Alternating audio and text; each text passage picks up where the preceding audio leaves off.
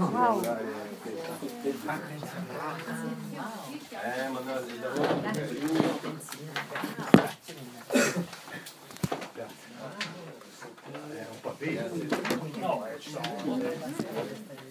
ma eh, si deve che canta pure. Si canta tu che è come tre. Poveri voi. Tipo la messa. Cioè, ho capito. Io lavoro per te. Se mi dai Si io ho questo effetto rosario. Adesso il No, te, voi tre. Anche a me Rosario Perché sto. Non ce l'avevo questa canzone. Giovanni, Giovanni. ma per me è finita questa. No. Vabbè. Giovanni. No, 20. Ce n'è più? 26 anni. 26 anni, aspetta, io Tu guardi matematica. già l'assassino in fondo? 40, 50.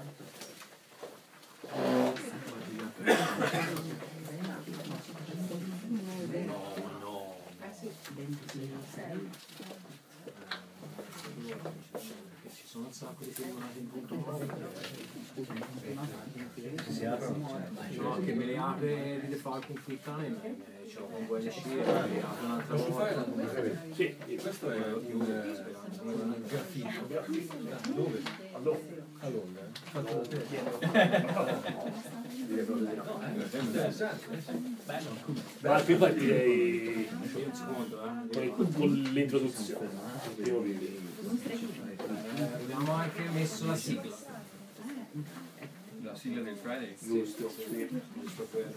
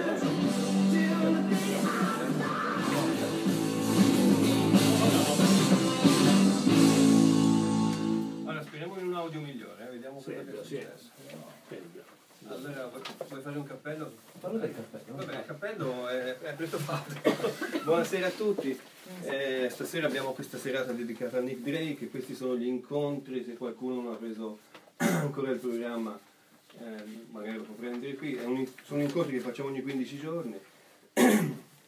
Appunto questa sera abbiamo Giovanni che, che ci, che ci porta nel, nel mondo di Nick Drake. E sono incontri che possono essere anche esportati. Cioè, questa è una cosa che volevo dire, perché ultimamente eh, ci sono stati richiesti degli incontri fuori, insomma, diciamo, da- da- dalla sede insomma, del, negozio. Stiamo, stiamo- stiamo andando Anche verso fuori provincia. eh, a Pescia, stiamo facendo tre incontri in un- E una si chiama Fabbrica dell'Ossi. nella fabbrica dell'Ossi, In un in, circolo Arci. in un circolo Arci. Quindi voglio dire, se ci sono e e se conoscete persone che magari hanno no, anche desiderio di, di fare questi tipi di incontri, noi siamo disponibili anche a muoverci eh, in, in altri posti. Eh, eh, faremo anche un incontro sui Pink Floyd eh, a marzo eh, in una scuola qui a Lucca, la Sinfonia, dedicata appunto sui Pink Floyd, poi i ragazzi della scuola suoneranno alcuni pezzi dei, dei Pink Floyd. E poi abbiamo questi incontri, questo, questo calendario che va avanti fino alla, alla fine di maggio qui in- allo Sky Store. E poi c'è Bobo Rondelli.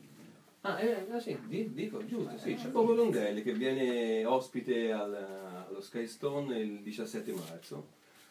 Eh, verrà a presentare il disco nuovo. Questo Che esce proprio il 17 esce il 17. Non rientra nel- nel- negli incontri del Fede, però è un incontro importante per noi, perché insomma è un artista che poi oltre- oltremodo ci piace anche tanto, quindi ci fa un grande, un grande piacere poterli ospitare qua il 17. Vabbè. Buona serata, lascio la parola a Giovanni. Grazie. Grazie a te.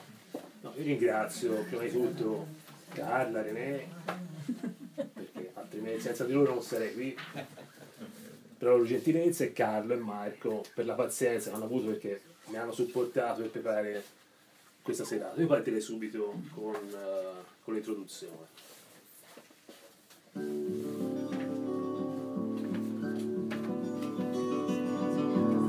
Già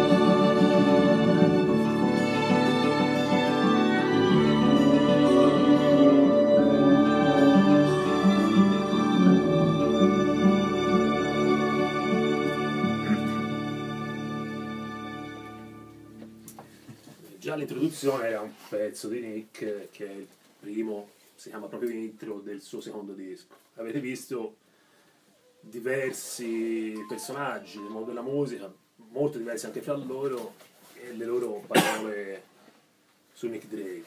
Fra l'altro, se, per chi non lo sapesse, avete visto Robert Smith, il nome de- del gruppo di Robert Smith Cure viene proprio da un- una canzone di Nick Drake, da Time Has Told del- del primo disco.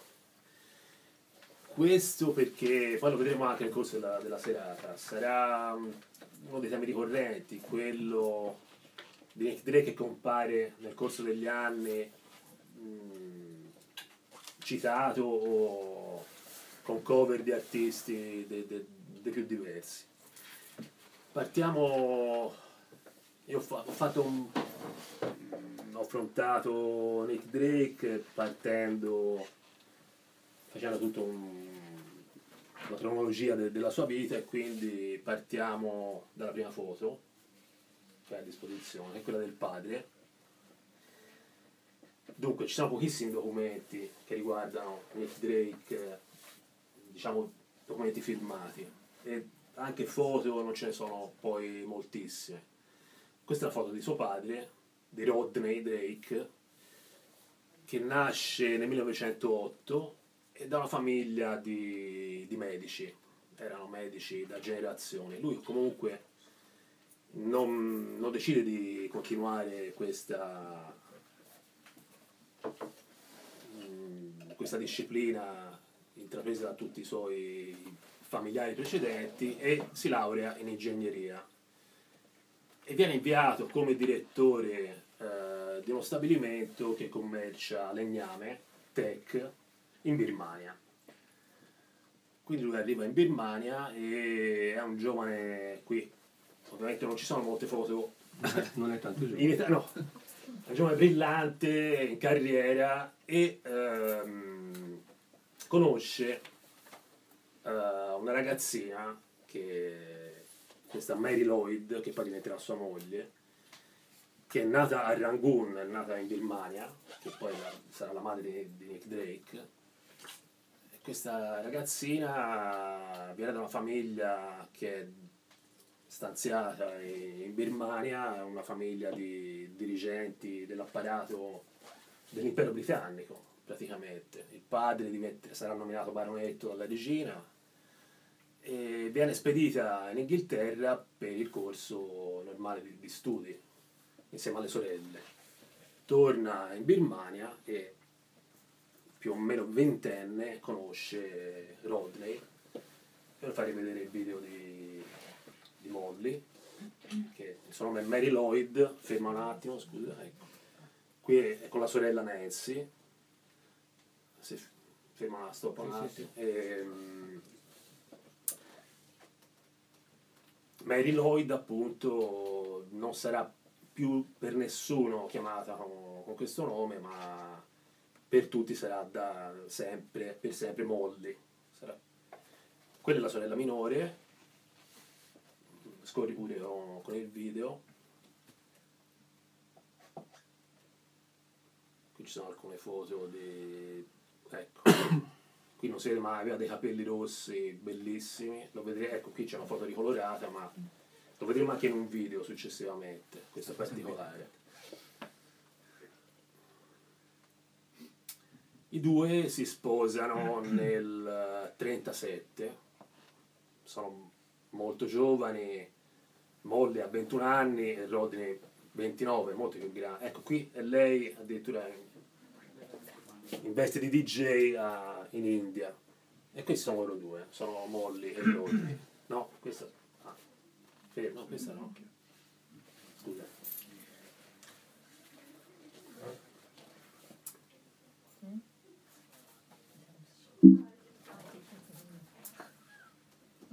Ah, va.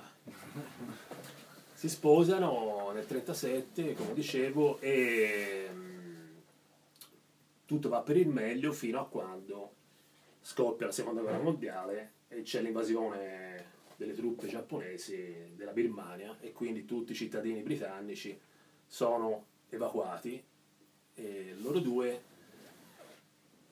partono e vanno in India, che è ancora un territorio dell'impero britannico. Vanno in India dove nascerà la, la primogenita, la figlia Gabriel, che abbiamo visto una, una foto prima che puoi mandare. Eccola lì. Il video successivo? sì, il video successivo, quello di Gabriel. Fallo partire e bloccalo. Ecco, questo, bloccalo per favore. Questa è la, è la foto di Gabriel ai giorni nostri. Questa è lei. Però molti probabilmente, quelli con una certa età sulle spalle, se la ricordano in un'altra veste. Se fai continuare il video. Sono Brava.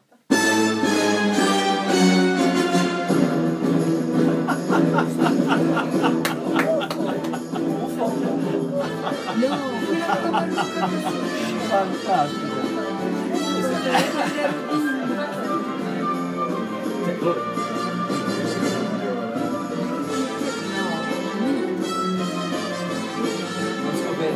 Really?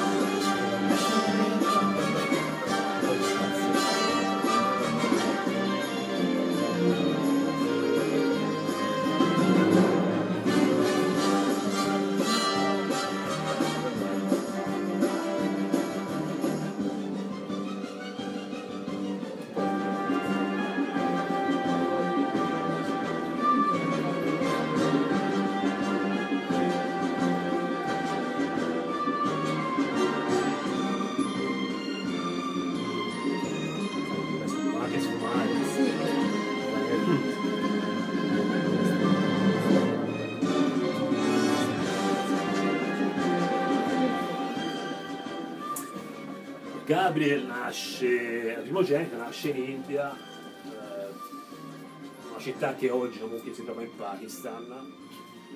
E alla fine della guerra i Drake con la figlia tornano in Birmania dove Rodney tenta di, di prendere in mano la- la- l'azienda e di ricostruire o di, di- di riprendere l'attività dopo l'invasione giapponese e nel 1948 il 19 giugno nasce Nick, ehm, Nick Drake nella stessa città dove è nata la madre, a Rangoon e qui abbiamo l'unico video che io sappia disponibile di Nick Drake. Quindi le le uniche immagini filmate che sono relative alla sua infanzia praticamente. Vai.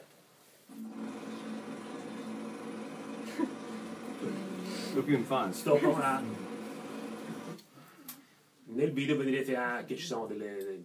c'è una bambinaia birmana che saranno poi penso due un paio che accompagneranno la famiglia in Inghilterra quando si trasferiranno che sono dell'etnia Karen non so se sono quell'etnia le cui donne indossano quegli anelli per allungare il collo per motivi ornamentali insomma. Vai vai.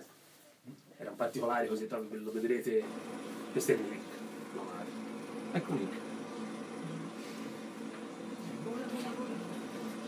Una delle poche volte che sorride. no. No? non è vero no. Quello è Gabriel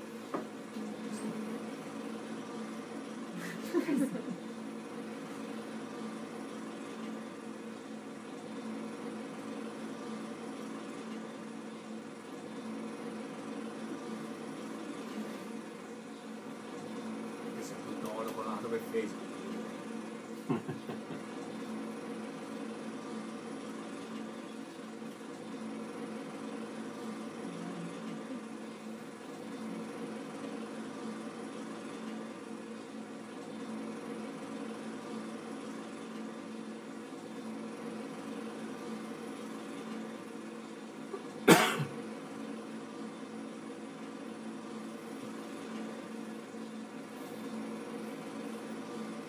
questo è l'unico documento filmato esistente, si può dire.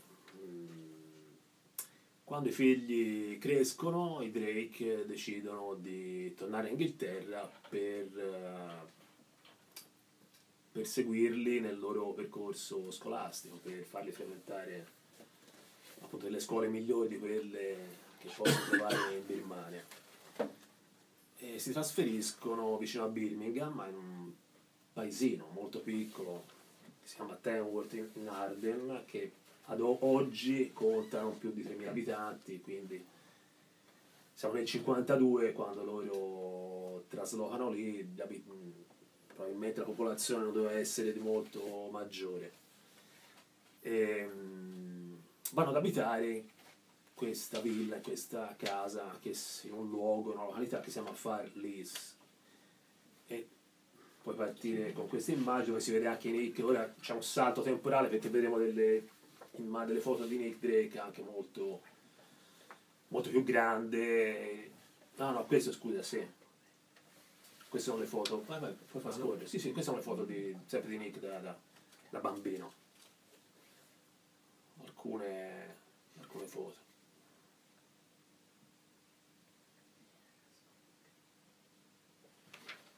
Qui sono già, sono già in Inghilterra comunque.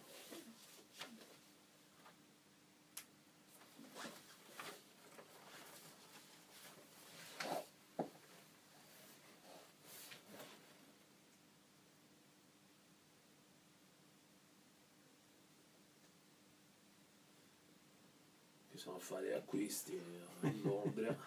Shopping. Nell'altro, ecco, questa è, la- questa è l'abitazione di Farlis, questa è la, la- la stanza di Nick, quello è il letto dove poi la madre lo troverà morto, molti anni dopo, non molti per la verità. Puoi andare, sì sì. E qui dicevo, ci sono delle foto di lui molto insomma, adulto, insieme alla famiglia, in un contesto proprio familiare, c'è anche un albero, c'è l'albero di Natale, stanno festeggiando, è una tipica famiglia alto borghese, ecco, eh, inglese con la madre, ecco, tipica signora, Thatcheriana. ma forse, Il look. forse sì. No, è una tipica signora inglese, tanto che addirittura Gabriel eh, scoprirà che la madre aveva mentito sull'età per tutta la sua vita, si era data un paio d'anni di meno e alla sua morte eh, scoprì questo particolare e allora decise che ormai questa bugia non aveva più ragione d'essere e sulla lapide ha scritto effettivamente la vera data di, di nascita della madre.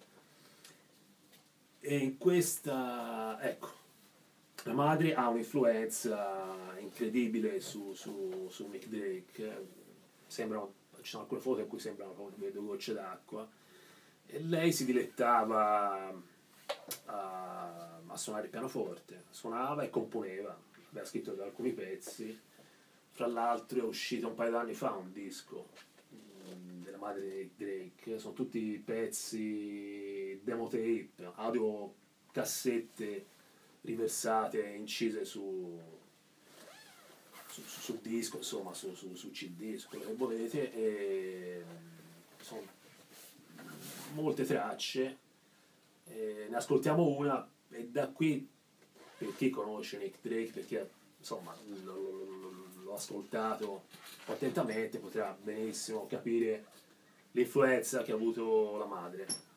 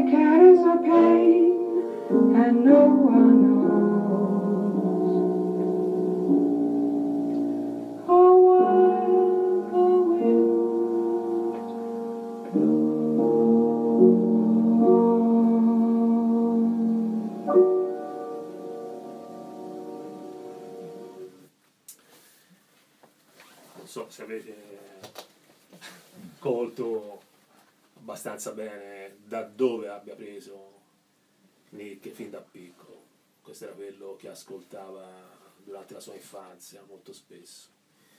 Eh, dunque siamo a Townward in Arden e Nick eh, comincia insieme alla sorella il suo percorso scolastico, frequenta eh, le, le nostre elementari e medie e poi segue le orme del padre, almeno in quello, e frequenta lo stesso college, lo stesso liceo, che è quello di Marlborough, eh, dove è un giovane brillante. Mm, Lui entra in questo college nel Marlborough è, dei- del- è una delle public school, una delle scuole da cui in Inghilterra provengono o provenivano, a tuttora provengono i, i nuovi quadri dirigenziali o politici de- de- della nazione praticamente, una delle, una delle scuole più importanti. Eh, lui entra nel college nel 62, nel 62, tanto per farvi capire che anno siamo, è l'anno in cui i Beatles eh, suonano a Hamburgo, è l'anno in cui più o meno i Rolling Stones sono all'inizio, è l'anno in cui un ragazzo eh, di nome Robert Allen Zimmerman eh, chiede alla Corte Suprema e ottiene di cambiare il suo nome e si chiama Robert Dylan da quel momento. Siamo in quegli anni lì. Mm, Lui frequenta il college, uscirà nel 66. Questi tre nomi di cui vi ho parlato poco fa, nel 66 saranno già famosi in un modo spaventoso. Nel college lui è uno, mm, non è uno fra i migliori, ma com- diciamo che ehm, ha una personalità di spicco rispetto agli altri ragazzi, è uno assolutamente socievole, non è per niente mm, asociale, diciamo così. Ora puoi partire con quelle foto successive, quel, Altro video? il 7, sì, quello che riguarda ecco, Nick eh, che scolario, diciamo così.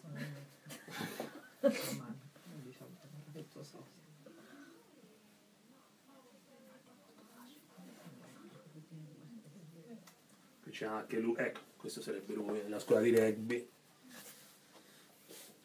che anche, era anche un atleta dotato, era un grande centometrista, portiamola con le yard inglesi, infatti ha detenuto per tantissimi anni il record dei, dei- dei 100 metri, diciamo così, del, del college. Ehm, durante, durante la sua permanenza a Marlborough lui, vabbè, molti amici, fra cui uno in particolare che lo ritroveremo più avanti, questo Jeremy Mason, amici con i quali in autostop a quel tempo va a Londra e ascolta musica tutto spiano, è un periodo in cui a Londra gli anni 60 sono è un periodo pazzesco. Ho trovato per esempio lui nella stessa sera ha visto i Moody Blues e Spencer Davis Group, lo stesso locale, lo stesso- la stessa sera, per dirne una. E ascolta tantissima musica, ascolta Van Morrison, ascolta jazz, lui fra l'altro suona già il sax e il clarinetto. E, e nel 65, a 17 anni, acquista la sua prima chitarra, a 17 anni. E, mm, finisce, si diploma al college a Marlborough, e, mm, fa alcuni viaggi in Europa con i suoi amici, torna, ehm, va in Francia con questo Jeremy Mason perché la famiglia di questo ragazzo aveva una casa in Provenza, vicino a, a Nîmes, vicino al Pont du Gard, insomma, quella zona lì della Provenza. Torna in Inghilterra e di nuovo nel 67 decide di andare con questo Jeremy a Aix-en-Provence e si iscrivono all'università per stranieri in Provenza. Era un modo, pensavano per studiare francese, poi faranno tutt'altro, che ovviamente a Aix-en-Provence eh, conosce fra le altre persone una ragazza eh, americana che si chiama Robin Frederick che eh, già a quel tempo scri- mh, scriveva musica, componeva e adesso oggi è una, una signora piuttosto anziana ovviamente era una coetanea di Nick e mh,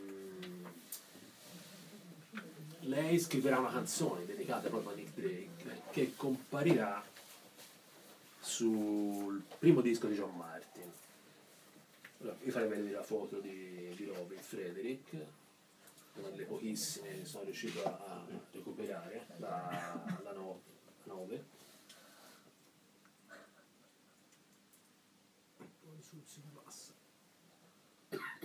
Ecco. Questa è Robin Frederick sicuramente a quei tempi, siamo nel 67, siamo nel 67. Lei appunto scrive questa canzone, si chiama Sandy Gray, che è, trovate, è la- il primo testo che trovate nel libretto e che ascoltiamo. Cantata da John È Martin. cantata da John Martin, da London Conversation, che è il primo disco di John Martin, e parla proprio del Oh, Sandy Gray, it go? Going away. Leave me a message before parting.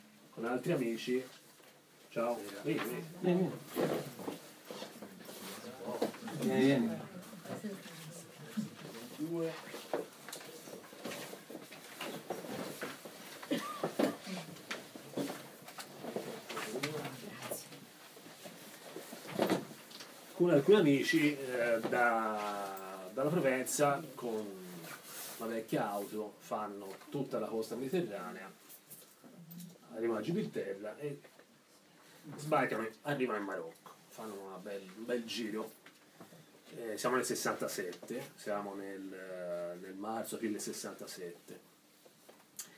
E qui c'è una leggenda perché si racconta che a Marrakesh, in un ristorante, questi, raga- questi quattro ragazzi entrano e trovano i Rolling Stones che stanno cenando. Allora gli amici invitano Nick a suonare qualcosa davanti, davanti a loro.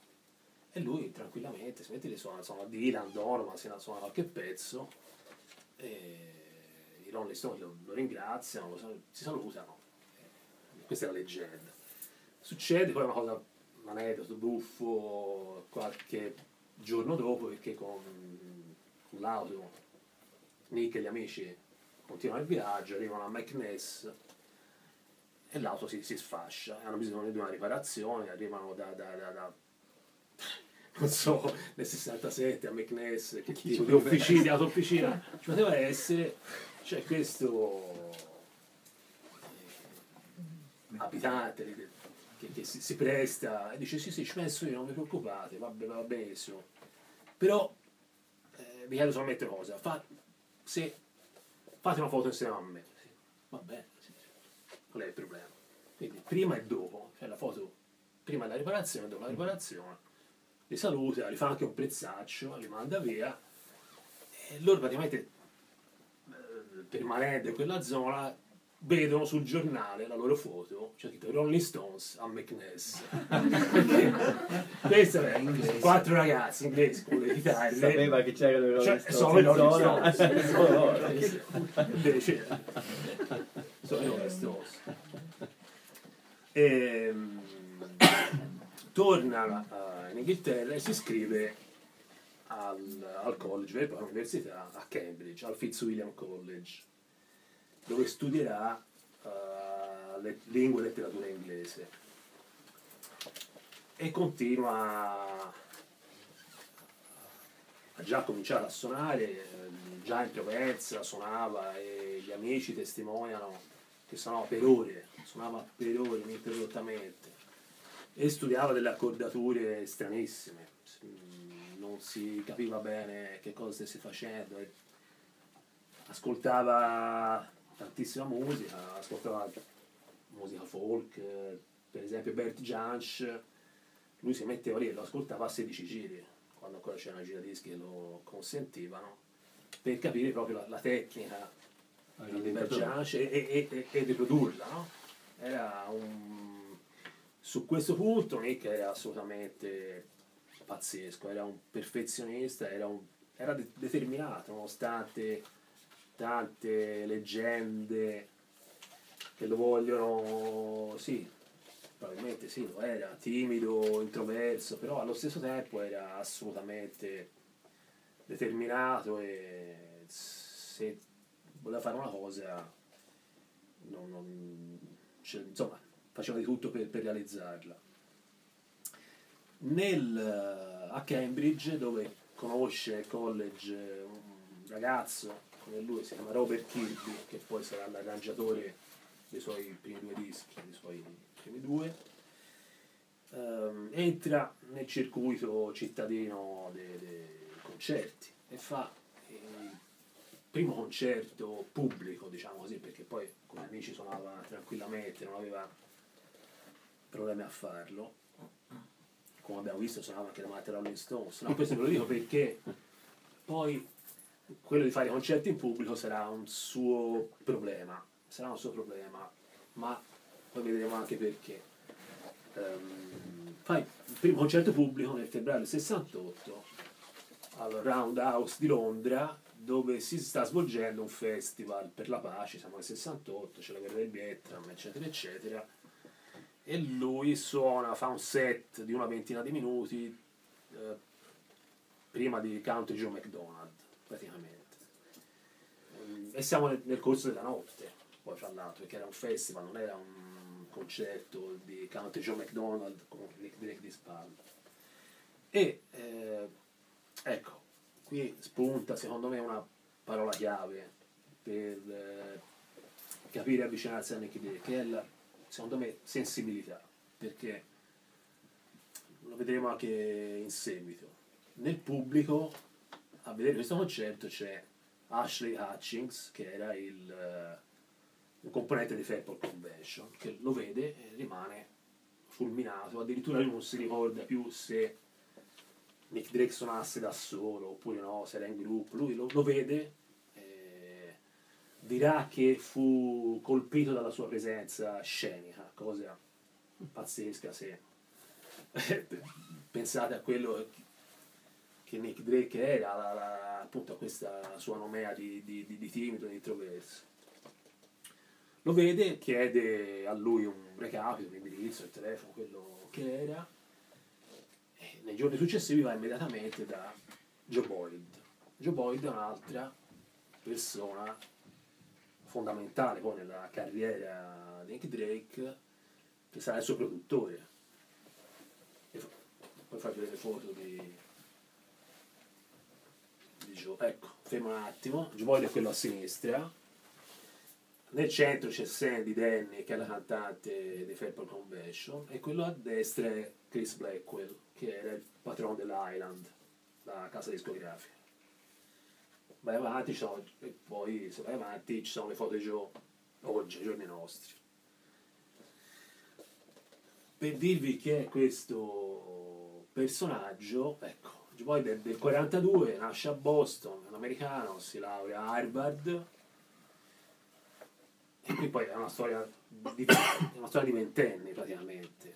Eh, lui ha 23 anni, nel 65, lui è il direttore artistico, il direttore di produzione, anzi scusate, del Newport eh, Folk Festival, quello famoso del 65, dove ci fu questa rivoluzione dove la leggenda vuole che per la prima volta in un festival folk Bob Dylan con il gruppo suona elettrico, attaccano i jack agli amplificatori e sparano e il pubblico non li sopporta, anzi si, si- si ribella e Un pizzica che li voleva tagliare con l'accetta. Joe Boyd, Joe Boyd stesso disse, cioè, dice che è stato lui stesso a mettere i jack ne- nell'amplificatore di Bob Dylan e questo è poi Joe Boyd. Poi lui va in Inghilterra, no, succede? Che lui eh, in quel contesto lì segnala al, al proprietario dell'Electra, che era un'altra casa discografica famosa dell'epoca, il gruppo Spalla di Bob Dylan, che era la Paul Butterfield Blues Band. I segnali, dice, guarda, questi sono validi. Il patrono dell'Electra, per ringraziamento, dice, guarda, ti vai a Londra, ti nomino direttore dell'Electra. Questo- 23 anni, no, 23 anni, giù di lì. Questo era tutto un modo di ventenni in cui tutto era, era possibile praticamente, c'erano delle... Sono cambiati i tempi. Eh? Sì, Sono cambiati i tempi. lui va, arriva a Londra e lì con, con il fiuto che ha, con, con l'intuito che ha, scopre i Cream e, e Pink Floyd. Lui è il primo, il primo pezzo di Pink Floyd, il primo singolo Arnold Lane, l'ha pubblicato, l'ha prodotto questo signore qui. E li segnala all'Electra, gli dice guarda, questi due sono, vanno benissimo, e questi dice no, non ci piacciono, grazie. E rifiutano di metterli sotto contratto. Allora, Joe Boyd decide eh, di mettersi in proprio e fonda nel 66 una casa discografica tutta sua, la Witch Season. E,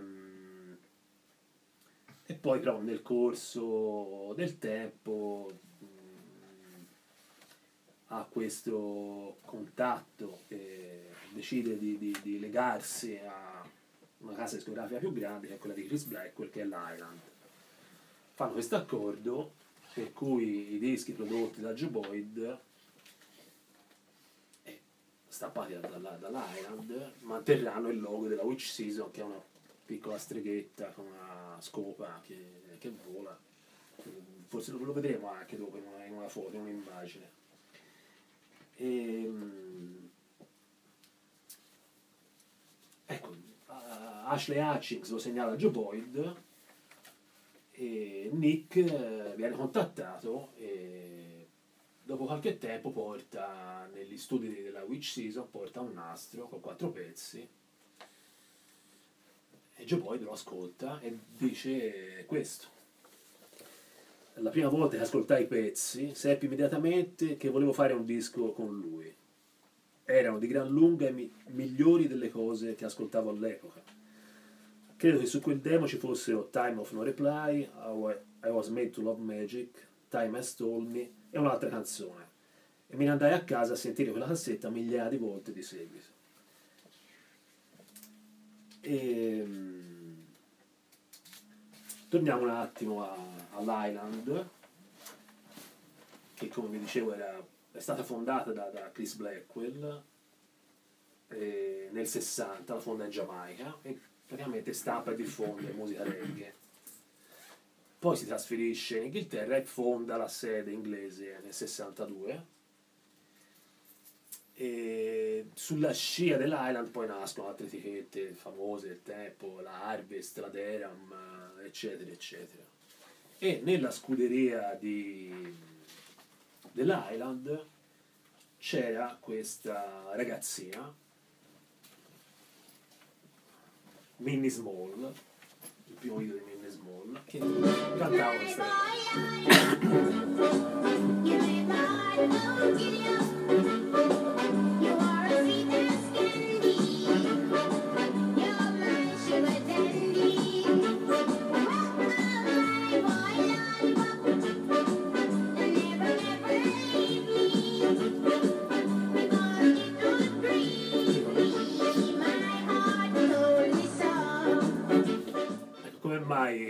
Millie Small? Perché Millie Small è una delle due persone, delle due, dei due cantanti che hanno inciso e pubblicato un disco di una canzone, un pezzo di Drake con Nick ancora vivo.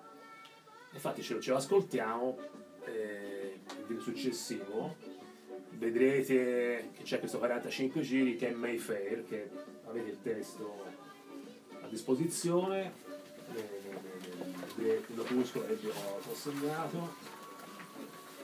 Mayfair è un quartiere di Londra, un quartiere esclusivo, e Nick scrive questa canzone perché aveva molti amici, frequentava molti amici del jet set eh, de- de- del quartiere, è un testo un po' ironico, non è niente di particolarmente eh, commentabile. Nel pezzo, ecco, era Marco fa partire, che è Mayfair appunto, vedete c'è 45 della Trojan Records, che era una sottoetichetta de- dell'Island. Per cui, ecco, per farlo partire. Questo è un pezzo di Nick Drake.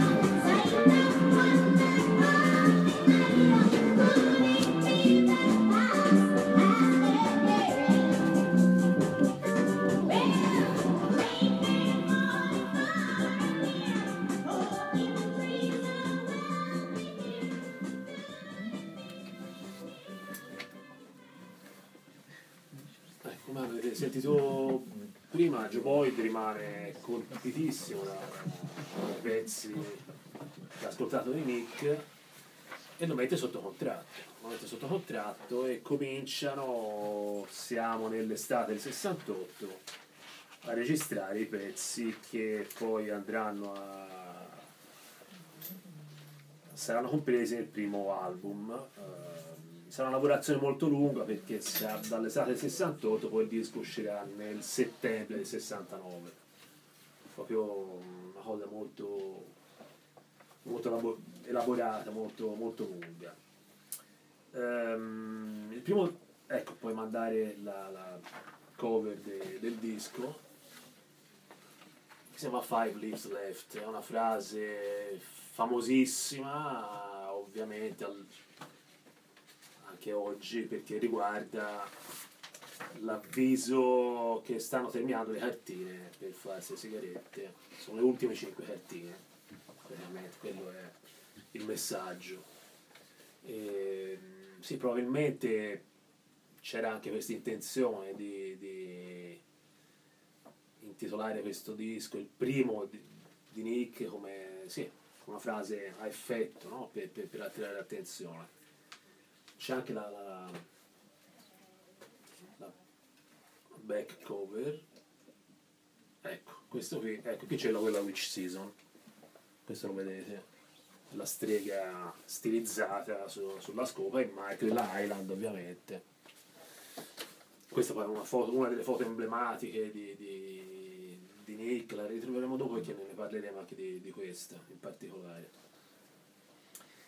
Ehm, nella, sì, durante la lavorazione Nick eh,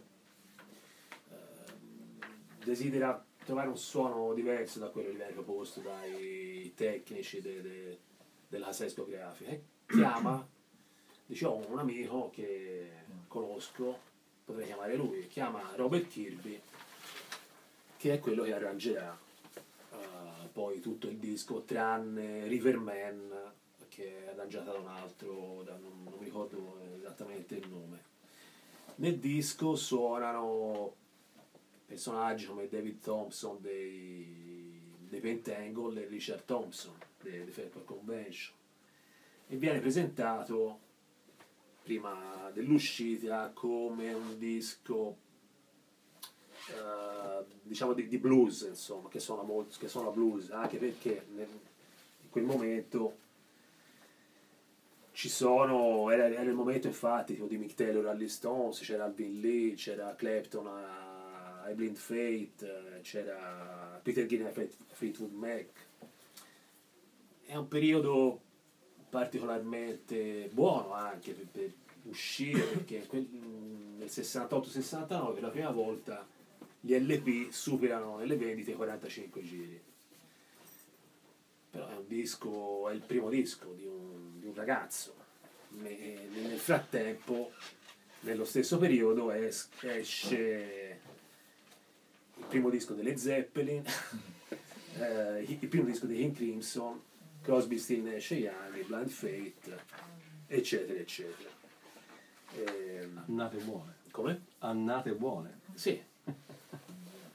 Quindi Nick si aspetta, sì, si aspetta il successo, ma eh, se l'ho sempre aspettato successo, a dir la verità, anche perché e soprattutto perché la musica era e sarà sempre per lui probabilmente l'unico mezzo di comunicazione di cui disponeva. Mm, sì, perché la, la- la timidezza, l'introversione, la- l'incapacità di comunicare con gli altri, lui trovava che la musica fosse appunto l'unico canale che gli consentiva di oltrepassare questa barriera.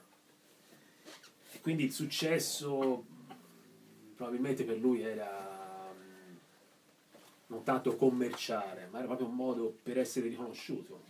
Avere- a- se avesse avuto successo avrebbe significato che qualcuno comprendeva, c'era qualcuno che lo capiva, che lo ascoltava. Noi ci ascoltiamo un paio di pezzi, il primo disco, e ce l'avete anche lì nel, foglio, Way to Blue, il primo pezzo. Ehm,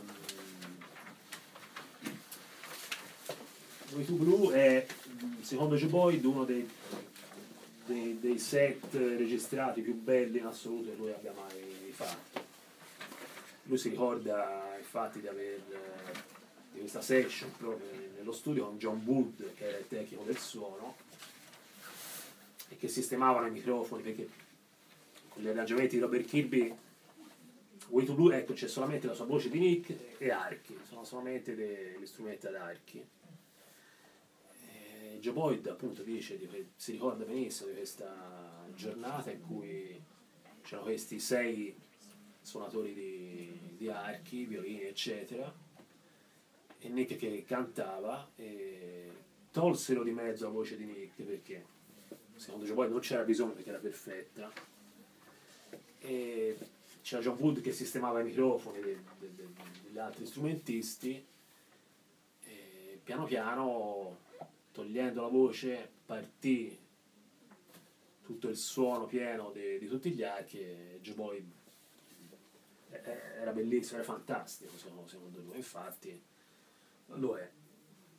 Way to Blue mh, era anche il nome con cui si sarebbe dovuto chiamare il disco, invece di Five Leaves Left era questo il titolo che era stato scelto, poi è stato modificato. Mm, se vedete dal testo eh, comincia con una specie di, di preghiera, di supplica, e dimmi tutto quello che potresti sapere, come se si rivolgesse a, a qualcuno, a un essere superiore, a qualcuno che ha la conoscenza, a qualcuno che detiene la conoscenza. E, poi vedete non, non usa mai delle metafore, ma solamente ci sono delle parole che sono ricorrenti nelle liriche di Nick Drake. Non usa mai metafore, come dicevo, ma molto spesso sono immagini naturali quelli che ricorrono. La terra che vive nella brezza, la luce fra gli alberi, sono simboli naturali. E c'è poi, ecco, se vedete nella, nella nella terza strofa, dici che cosa trovi, noi aspetteremo al tuo cancello sperando come i ciechi. C'è questo cancello che sembra quasi una separazione fra il mondo della conoscenza e il buio, no? il buio de- de- di chi non vede, di chi, di- di chi non conosce, di chi non sa. E, sì, poi puoi partire, l'ascoltiamo.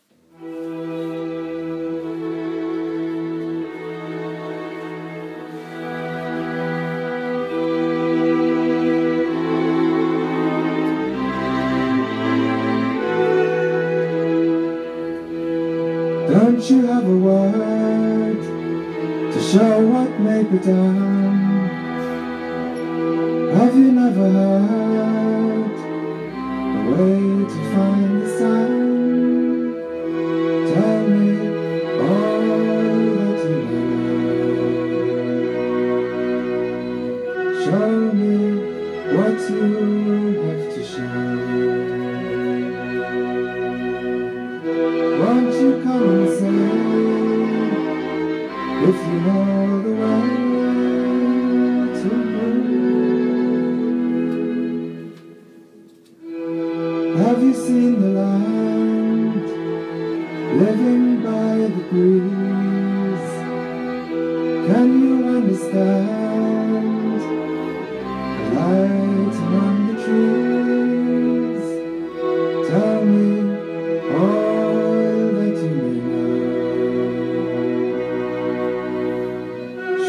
Me what you have to show.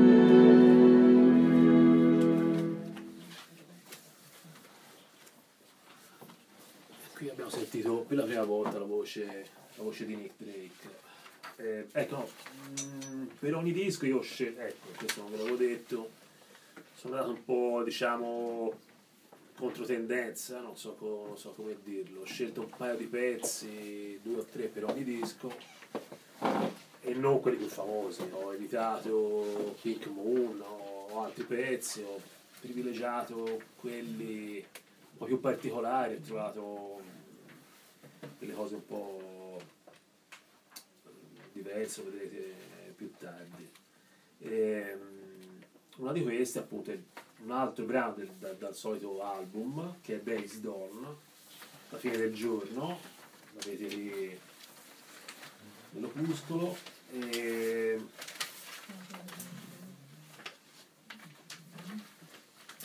Qui ecco, è un pezzo assolutamente pieno di pessimismo, già il titolo rende molto bene l'idea.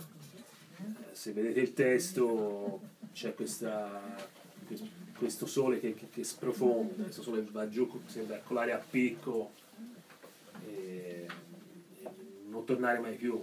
Eh, C'è la fine, la fine, è la fine di tutto, la fine, la fine del gioco, di, di- di vincitori, di vinti, non, non c'è più niente da fare. E, e c'è anche una beffa terribile nella scoperta che tutto che le era stato fatto era fasullo perché era già tutto falsato in partenza, non, non- non- non c'era possibilità di, di salvezza già da- dall'inizio.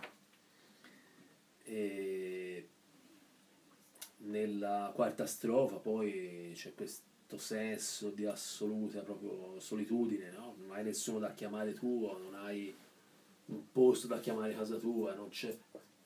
è il vuoto assoluto, è il giorno che scompare, la luce del sole se ne va, e finisce la festa appunto come continua il testo, è una sconfitta totale.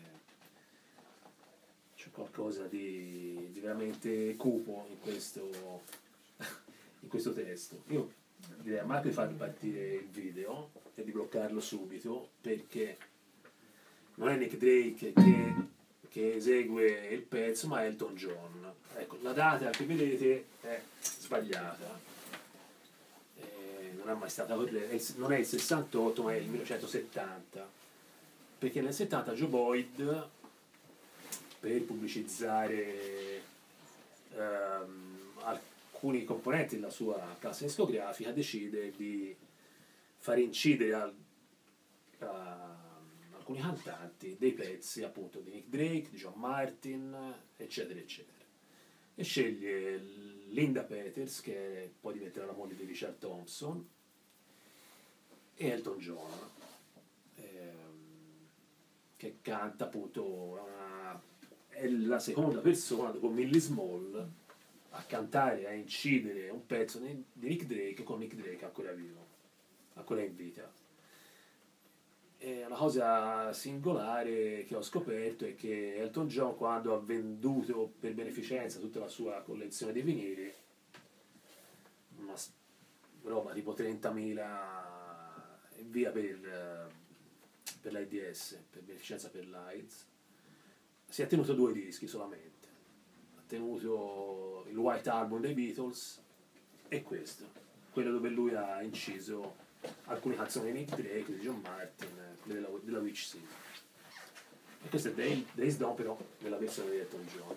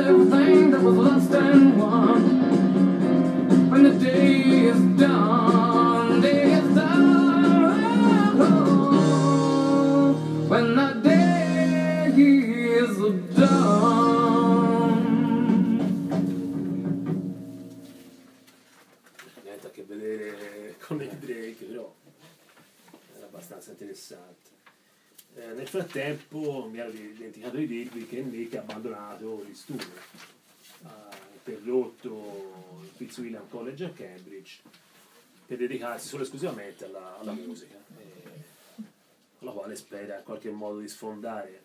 Ora, il primo disco vende non più di 2000-3000 copie, eh, anche perché Nick non, eh, non inciderà alcun singolo, non farà mai un 45 e quindi già quello gli impedisce di, di- di- di farsi conoscere comunque e, è molto riluttante nel fare concerti, anche se vedremo che ne farà, ne farà più o meno quasi una ventina, ma in condizioni abbastanza problematiche per, per diversi motivi. Ehm, nel frattempo lui fa una vita abbastanza, come dire, veste sempre con gli stessi abiti, mangia molto poco, è a Londra, è, è fuori, è fuori fase, è fuori dal, dal- dal suo mondo. da- Mentre al college era uno che magari primeggiava o comunque conosciuto a Marlborough, al liceo, e poi anche dopo a Cambridge, poi a Kirby dove c'era un circuito cittadino di studenti, a Londra è uno dei tanti, uno zero insieme a tanti altri, altri, altri zero, non è, non è nessuno, ha solamente la musica per eh, comunicare. Ehm, siamo alla, alla, alla alla pubblicazione, alla lavorazione del secondo disco, che è Brighter Later, che non è nient'altro che la è scritto in modo com- come si pronuncia, ma è Brighter Later è la, la- si potrebbe tradurre come eh, ci saranno schiarite più tardi, in giornata, schiarite in giornata, come dire che il tempo non è dei migliori, eh, però probabilmente ci saranno degli, degli squarci di luce arriveranno Oggi al meglio. gli squarci di luce arriveranno. E viene registrato anche questo in un lasso di tempo abbastanza lungo perché nel 70 ci impiegheranno nove mesi per registrarlo, limare i suoni, eccetera, eccetera. E esce, sì, nel novembre del 70 nel catalogo fra il disco di John Martin e la moglie Beverly e prima del disco di Cat Stevens, di For the Tillerman. E nel 70 però, quando è, qua, com- come prima nel 69 uscivano i dischi delle Zeppelin, nel 70 insieme al suo disco esce Imagine di John Lennon, Sticky Fingers di Rolling Stones e, e tanti altri. E quindi anche qui le vendite non- non, non- non vanno molto bene. Eh, nel disco, fra gli altri, ci sono. È che è un disco che suona completamente diverso da- dal primo, perché c'è un suono più. si potrebbe dire più urbano. Ci sono i fiati, c'è, c'è sax, c'è un coro femminile, il poor boy, ci sono dei, dei segnali, diciamo, innovativi, insomma, rispetto a tutti gli archi di Robert Kirby de- de- del primo disco. Robert Kirby è comunque Nick pretende vuole che sia presente anche in questo, in questo disco. Durante la lavorazione ecco, di, di Brighter Later cominciano i problemi, il declino fisico, diciamo così, di Nick Drake, perché lui viene ricoverato per eh, un intervento per dei calcoli, calcoli renali. E eh, fino a quel momento, fino appunto siamo nel 70, sì, eh, era un, diciamo, un ragazzo diciamo singolare, non era il massimo de- de- de- de- del, come dire, de- de- del brio, ma comunque stava, stava, stava bene, non aveva alcun problema. Questo intervento sommato a tanti altri fattori di stress, comunque vabbè, siamo, parliamo sempre di 48 setta di un 22enne piano piano influiranno su- sulla sua salute proprio sulla sua salute. Ehm, io farei sentire il anzi eh, sì sì il primo prima di sentire il primo pezzo ve lo commenterei un attimo. Si tratta di Easy Jane ce l'avete nel Jane, Jane la confusa parla si rivolge a una ragazza, a una donna, ma probabilmente parla un po' anche a se stesso. C'è questo inizio è terrificante, è proprio una violenza unica perché parla di maledizioni, di bestemmie, eh, maledici da dove vieni, ma in realtà non, non- chi lo sa se chiedendo questo, chiedendo ti piace ciò che fai, si rivolge proprio a se stesso, alle sue origini, a quello che è riuscito a fare, a quello che vorrebbe fare è un po' criptica la cosa. E vedete alla fine della prima strofa, quando dice di calma, vai piano, rallenta, Jane, supera lo steccato. Ecco, questa- questo è un altro termine, fence, che ricorrerà anche in altri brani. E a differenza de- del gate di, di Way to Blue, questo cancello che, che, che era lì, che sbarrava la strada, ma era una separazione che poteva essere anche superata perché poteva aprirsi questo cancello e svelare appunto la conoscenza. Questo steccato è uno ostacolo vero e proprio, si può solo si scavalca, si può solo scavalcare, non, non- non si può aprire, non- o lo demolisci o lo scavalchi, insomma. È una barriera, è un ostacolo vero e proprio. E, ecco, c'è questa, mh, nella seconda parte, questa frase, ti sembra che le cose si muovano un po' troppo in fretta. Io farei vedere quelle due foto. 17-18. Eh, scusami, aspetta.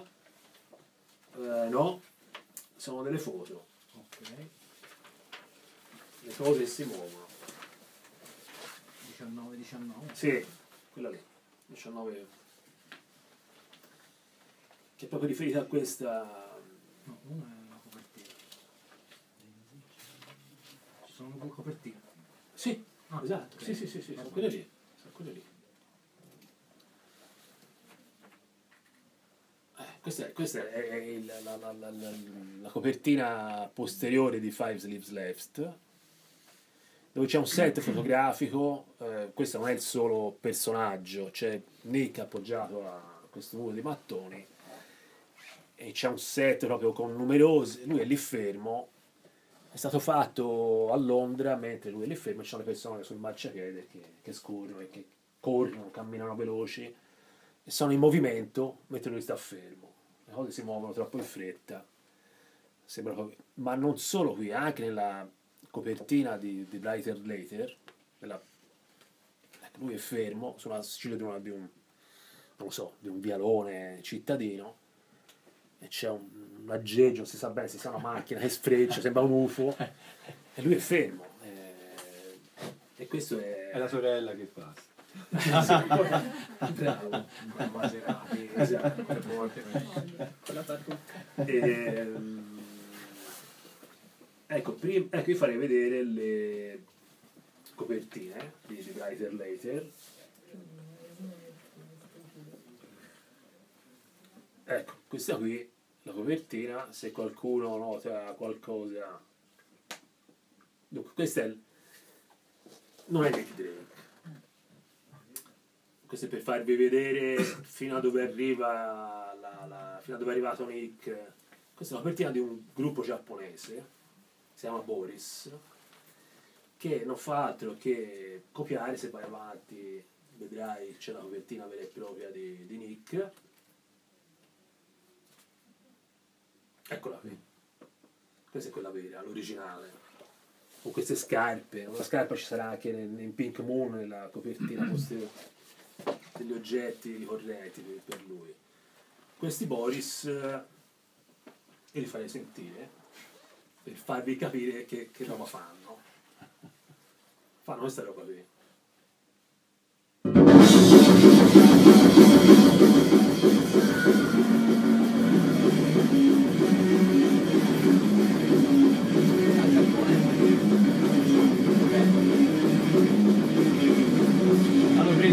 Da Nick. Si sente.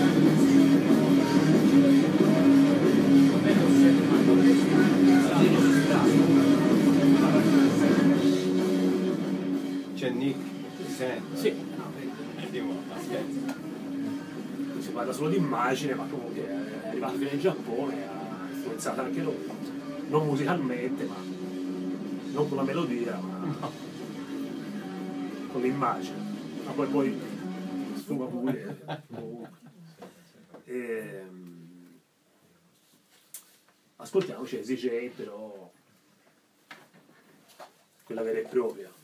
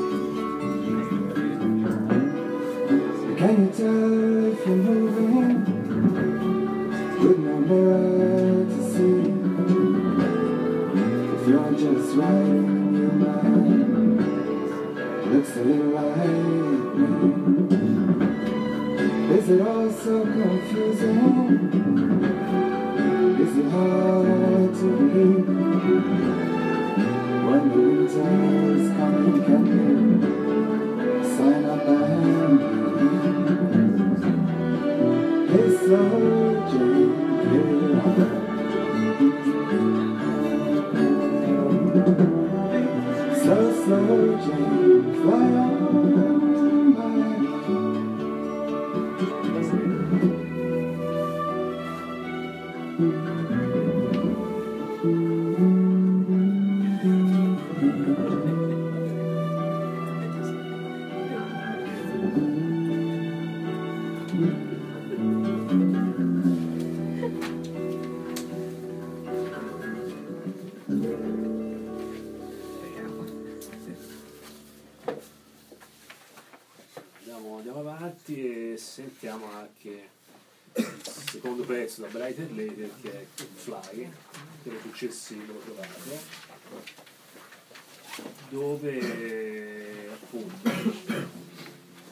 anche qui c'è un'altra volta lo steccato, questo famoso fence che ricorre ogni tanto. Ehm, anche se qui non è più un vero e proprio stato, perché se vedete eh, c'è questo invito, vieni, siediti con me sullo steccato e ci mettiamo lì e guardiamo il sole, guardiamo, guardiamo le nuvole. E probabilmente proprio per quello, proprio guardando le nuvole, che si realizza che, che non è semplice volare, no? Probabilmente, proprio per quello. C'è in questo pezzo, lo sentirete, c'è John Cale che suona la viola e il clavicembalo. John Cale, purtroppo per lui, è uno di quelli a cui uno di quelli che nel corso degli anni è stato letteralmente massacrato da tutti i fan di Nick Drake. Un altro era John Martin. John Martin, fra l'altro, a un certo punto chiederà, dirà, io non voglio più parlare di Drake. Cale, John Martin, altri andavano a giro, facevano concerti e c'è persone alla fine del concerto andavano lì, l'aspettavano, sì sì, bravo, sì, be- bel concerto, ma Nick Drake, perché l'ha conosciuto, cosa mi racconti? Erano tutti a chiedere continuamente informazioni su, su Nick Drake. John Cale, eh, anche lui è- era uno di questi. Lui suona anche in Northern Sky, un altro pezzo, suona il piano. Lui si, si parla già di un artista insomma affermato, Nick è un ventenne, lui già nei Velvet da, da- da un pezzo e comunque sì, ascoltiamo dai, ascoltiamo Fly.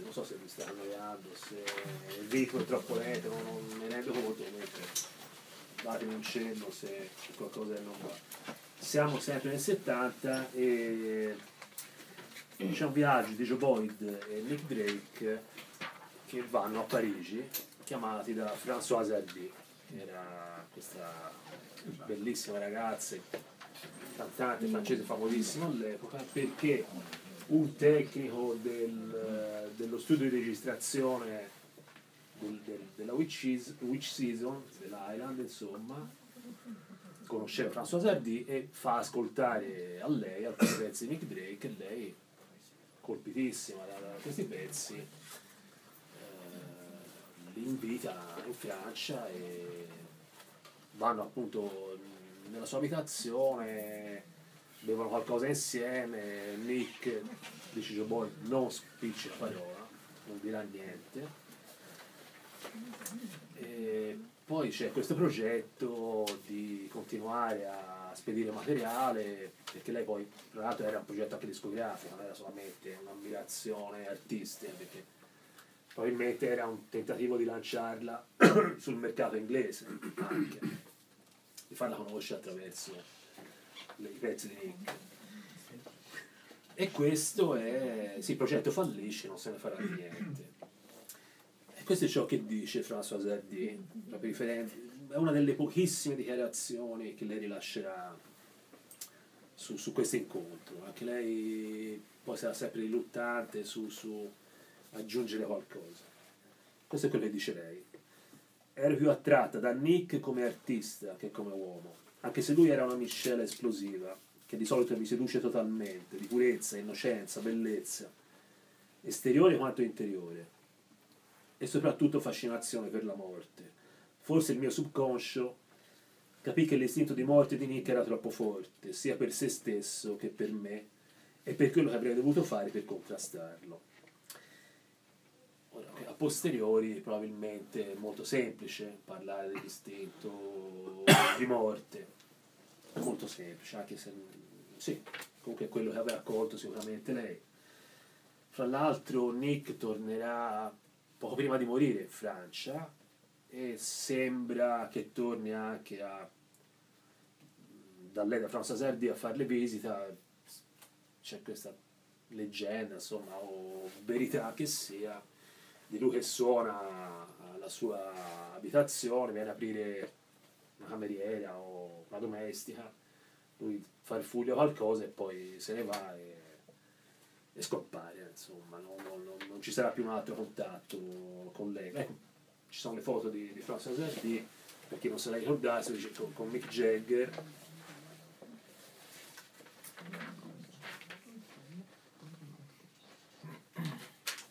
Jagger c'è sempre.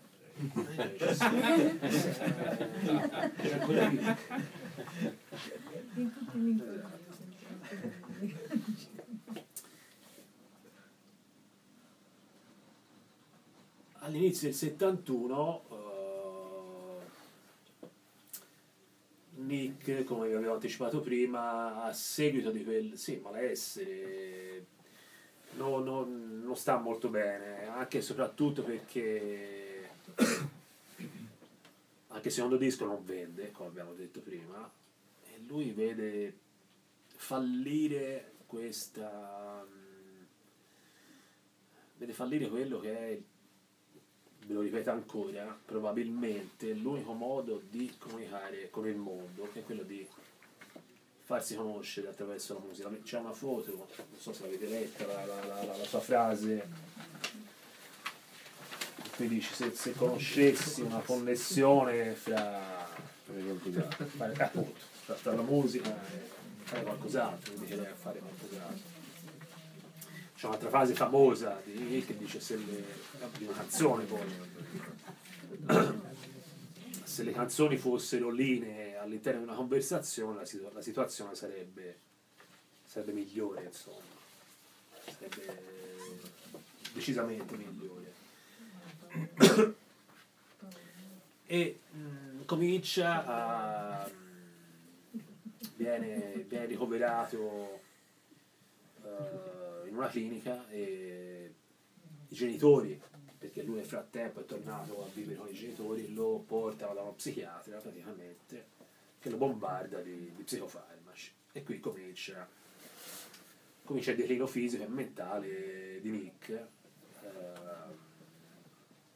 fino a quel punto non, non- non c'erano segnali di, di- di- di- malattie di, alcun tipo, non- la famiglia geneticamente non aveva predisposizioni particolari a, a malattie del genere o...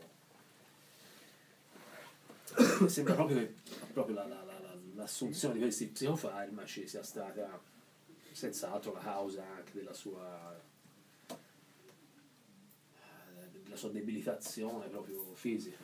Ehm, nel frattempo, nel frattempo eh, fa dei concerti, fa mandare il video Gigs, sì, fa dei, concerti, sono- sì, sì, il 22, sì. Eh, attimo, qui c'è, ecco, qui c'è Nick Drake con altri, dei concerti in effetti lui li fa, anche se non è molto contento di farne. In- con gli amici suonerà sempre comunque. ehm, questo perché durante queste, queste serate le- le- il pubblico fa tutt'altro che, che- che ascoltarlo praticamente, anche perché viene, viene spedito, viene fatto suonare in luoghi dove le, sera- le- le persone si dedicano a altro, a bere, a bere birra o per esempio, qui vi leggo testualmente una cosa riporta John Martin. Non era mai a suo agio, era assolutamente a disagio di fronte al pubblico. Doveva fare uno sforzo mentale enorme per suonare dal vivo. Suonava innanzitutto per il suo piacere personale. Una volta suonò davanti a un pubblico che tracannava birre e il pezzo del momento era Purple Haze di Jimi Hendrix. Che lui, immaginate, altri testimoni, lui arrivava sul palco, suonava, non si presentava neanche, non presentava le canzoni. Eh, suonava, sembrava come face- che, che stesse facendo il soundcheck.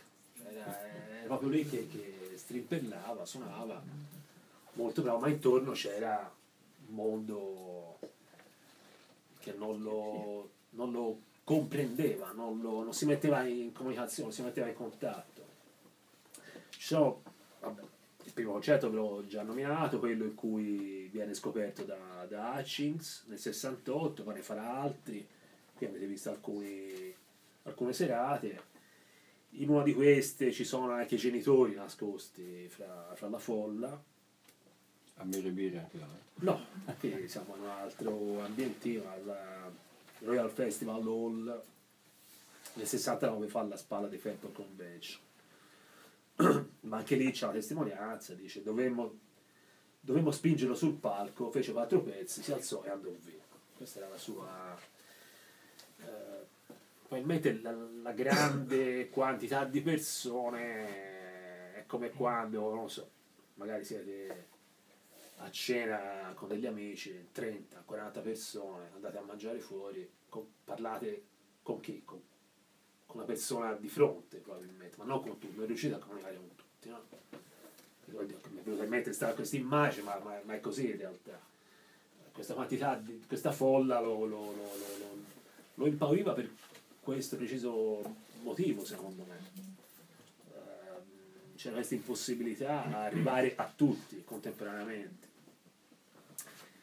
E, ora vi farei sentire un pezzo di, di oggi, di, di- questi anni, un video del 24. Vai. Stoppa un attimo. Questo è Beck. Questo è Round the Band da, da un suo album. Lo farei partire, fallo mm, scorrere parte da... da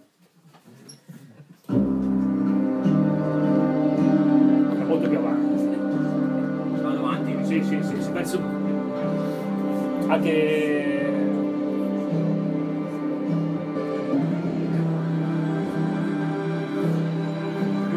a 3-4 minuti, spesso la No, questo per farvi sentire l'influenza che almeno io ho colto ascoltando questo pezzo, che gli arrangiamenti di Kirby per chi ora magari io mi rivolgo probabilmente a, a quelli più esperti di- di- della musica di Nick che, che riescono a cogliere questo aspetto. Eh, vai, vuoi farlo partire? Si sente. Si sente male.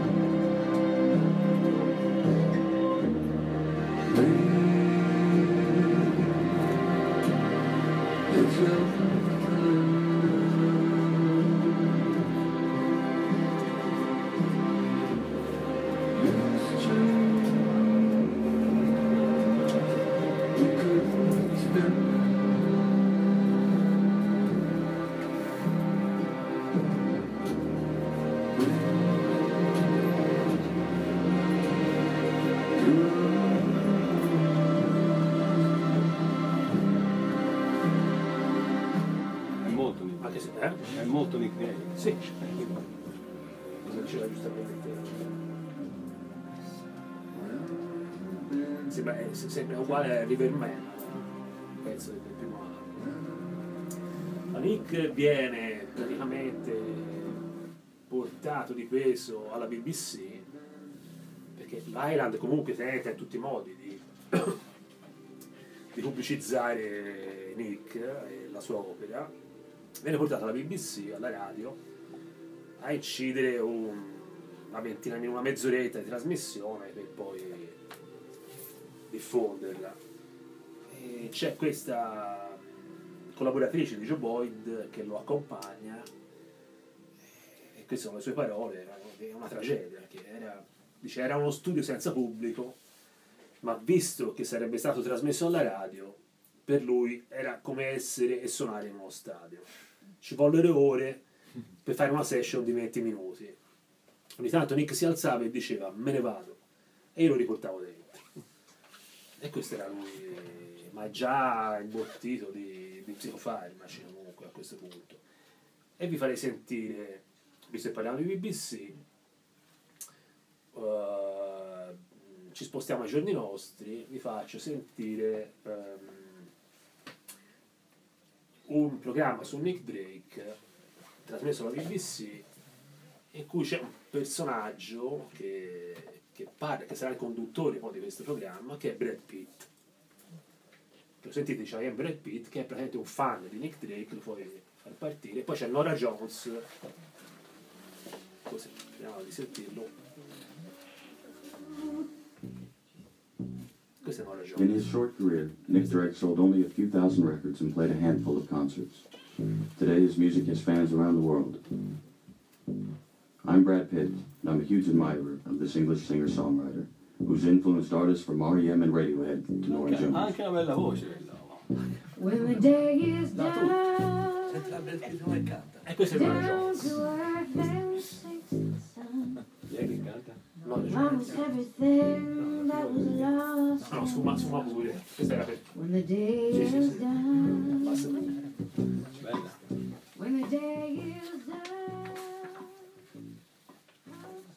Per farvi ascoltare e capire fino a dove è arrivato, no? A chi, chi- chi è che colpisce, la, la sensibilità di, di cui vi parlavo prima. Eh, C'è questo Ashley Hutchins che lo scopre, vede lì, in mezzo a, a questo festival, c'è Joe Boyd, che anche lui ha questa sensibilità, perché poi qui si parla di... Sto un po' sviando da tutto, ma musical- musicalmente Nick un fenomeno, insomma, è stato riconosciuto sempre da- da- dallo stesso Joe Boyd, da tutti, lui l'ha, presentato a tantissime persone e tutti sono rimasti sempre colpiti da- da- da- dall'opera di Nick. Ehm, addirittura, ecco, poi ci arriviamo, eh, Joe Boyd partirà, andrà via dall'Inghilterra e andrà negli Stati Uniti perché viene praticamente chiamato dalla Warner Brothers a dirigere la parte musicale dell'azienda. La- la- la- e quindi abbandona Nick, abbandona la Witch Season e, e parte. Nel frattempo però c'è eh, la lavorazione e l'incisione di Pink Moon dell'ultimo album. Che no, poi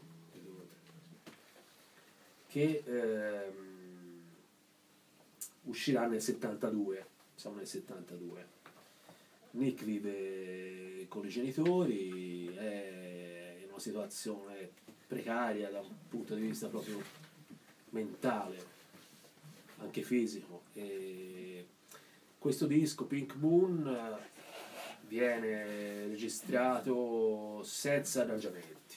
Lui già, già prima di finire Brighter Later l'aveva detto, io non- nel, nel prossimo disco non voglio niente, solamente io e la chitarra, basta, non voglio nient'altro. Cioè no frills, niente fronze, non voglio, non voglio niente. C'aveva- su questo c'aveva le idee chiare. E, lo registrano in pochi giorni, questa volta, in due notti per esattezza.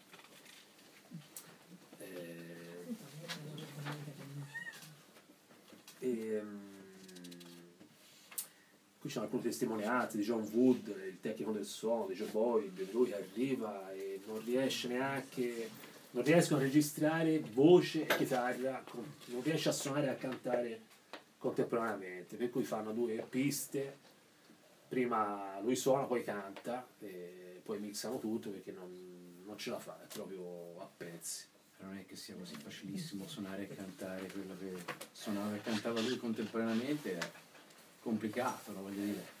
La ritmica che teneva con, Sì, la chitarra sì, e cantarci esatto. sopra Sì, era parecchio complicato, al di là del fatto che fosse imbottito o no di... sì, perché dato, sì, ma ce l'aveva fatta fino, fino a qualche tempo prima. Cioè, Io so di musicisti nostrani che ci provano e ci riprovano che ci, di ci impazziscono, sì. Sì, sì, infatti. Eh. Io non sono un musicista, però lo so, l'ho letto anch'io, cioè, sentito questa È ma molto difficile, sì, sì. c'ha delle accordature, delle cose le accordature, anche i tempi Ma, ecco, del infatti. cantato e dei... E, mm, c'è Joe Boyd che torna, torna non so, per qualche tempo, qualche giorno a Londra. Nick lo, lo incontra negli uffici de- de- de- della Witch Season, dell'Island e è una cosa anche strana. Praticamente Joe Boyd dice che rimasi sconvolto perché lui, che non mi aveva mai, mai detto niente, no? mi, mi, mi canticchia, mi, mi, mi recita, e anche qui non è che gli parla, gli canta una strofa di una sua di, di Hanging on a Star, che è uno degli ultimi pezzi registrati da Nick Drake, dove gli dice Why leave me hanging on a star when you deem me so high? Perché mi lasci pendere da una stella quando mi consideri così tanto? Cioè lo, lo- lo- accusa di averlo abbandonato, no? Perché mi consideri di essere uno che vale e te ne vai, no? Mi lasci qui da solo. perché effettivamente Joe Boyd l'ha sempre stimato tantissimo Nick Drake, l'ha sempre ammirato, anche amato, cioè questo Joe Boyd era, era, era l'alter ego poi di Nick Drake, che era questo giovane americano brillante, spigliato, era un personaggio completamente all'opposto, però c'era questo grande rispetto e questo amore anche, fra virgolette, fra loro due. Infatti Joe Boyd quando lascia la Witch Season, Witch Season Island va negli Stati Uniti, eh, mette come condizione a Chris Blackwell che i dischi di Nick dovevano sempre e comunque rimanere in catalogo. Non avrebbe mai dovuto toglierli. Ma Chris Blackwell non, non fa nessuna fatica a, a mantenere la promessa, anzi, perché anche lui era, era assolutamente d'accordo. Per dire che come tenesse no? Nick Drake, Joe Boyd. E poi se, se lo sentite, lo trovate in varie interviste, sempre disponibile a parlarne, sempre... mm, sembra una gran bella persona anche, ascoltandolo. Vado avanti e vi leggo l'inserzione pubblicitaria che l'Island creò prima che uscisse Pink Moon e la fece pubblicare sulle riviste specializzate, Melody Maker, eccetera, eccetera. È firmata da, da Dave Sandison, che era detto stampa de- dell'Island. Eh, questo è un estratto, eh, la, la conclusione. Crediamo che Nick sia un grande talento. I suoi primi due dischi non hanno venduto un cazzo, ma se continuiamo a pubblicarli, allora forse un giorno qualche personalità autorevole si fermerà ad ascoltarli sul serio e concorderà con noi. E allora forse molte più persone arriveranno a sentire le incredibili canzoni e la splendida chitarra di Nick Drake. E forse compreranno molte copie dei suoi album, realizzando la nostra fiducia nella promessa di Nick. Allora, allora avremmo fatto il nostro lavoro. Dave Sandison, dicembre 71. Un po' che commerciale, perché che qualcuno compri, comunque sia. Questo era. Quando esce Pink Moon, solito discorso, cosa escono? Esce Ticca Zabrick di Tull, Harvest di Neil Young, Into the Purple Valley di Ray Cooder e tanti altri. E anche qui siamo a... Sì, non, non vende molto neanche Pink Moon, di cui andiamo ad ascoltare avete Things Behind the Sun, ma non è nella versione di Drake, bensì nella versione dei Mars Volta, che è un gruppo che ha suonato praticamente di tutto, cioè da, da boh, free jazz, eh, più ne ha più ne metta, una cosa un po', un po' strana. E, sì,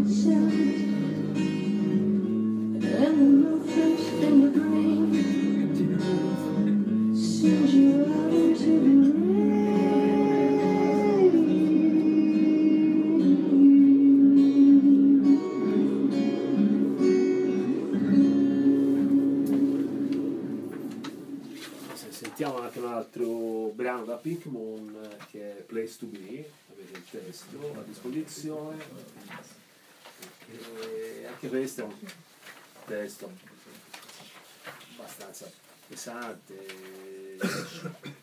Come vedete Nick si sente, si sente ormai vecchio, deve, deve rimettere a posto le cose, deve fare pulizia, deve sistemare guarda indietro e sistemare la sua vita, probabilmente, quello che ha scoperto. È come se fosse un pupazzo, no? Senza più un'impalcatura, uno schermo, mettimi giù, dammi un posto dove stare, come se fosse un oggetto, un- qualcuno da prendere, da spostare.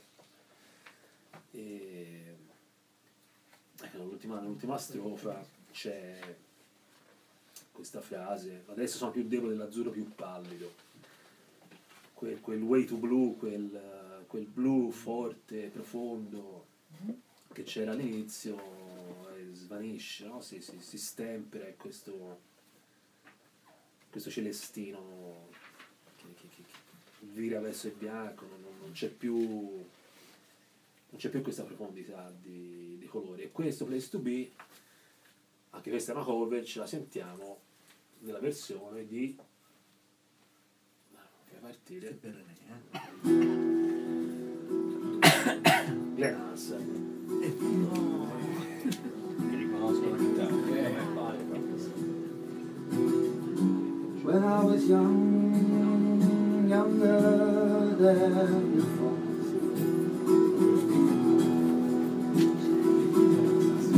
Never saw the truth hanging from.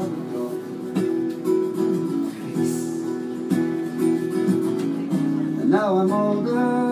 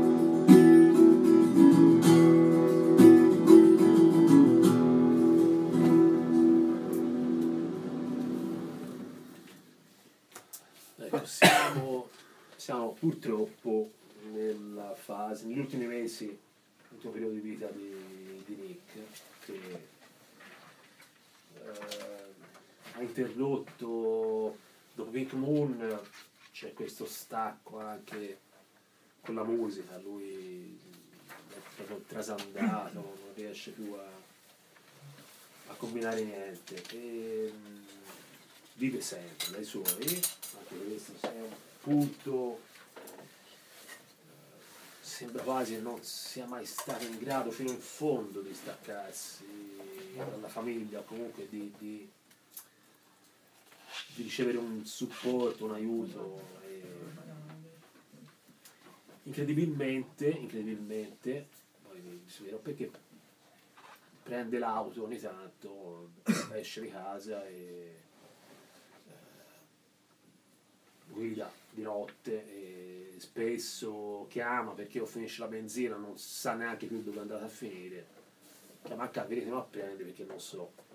Cosa allucinante è che guida sta prendendo il litiofarmaci da, da, da, da tre anni.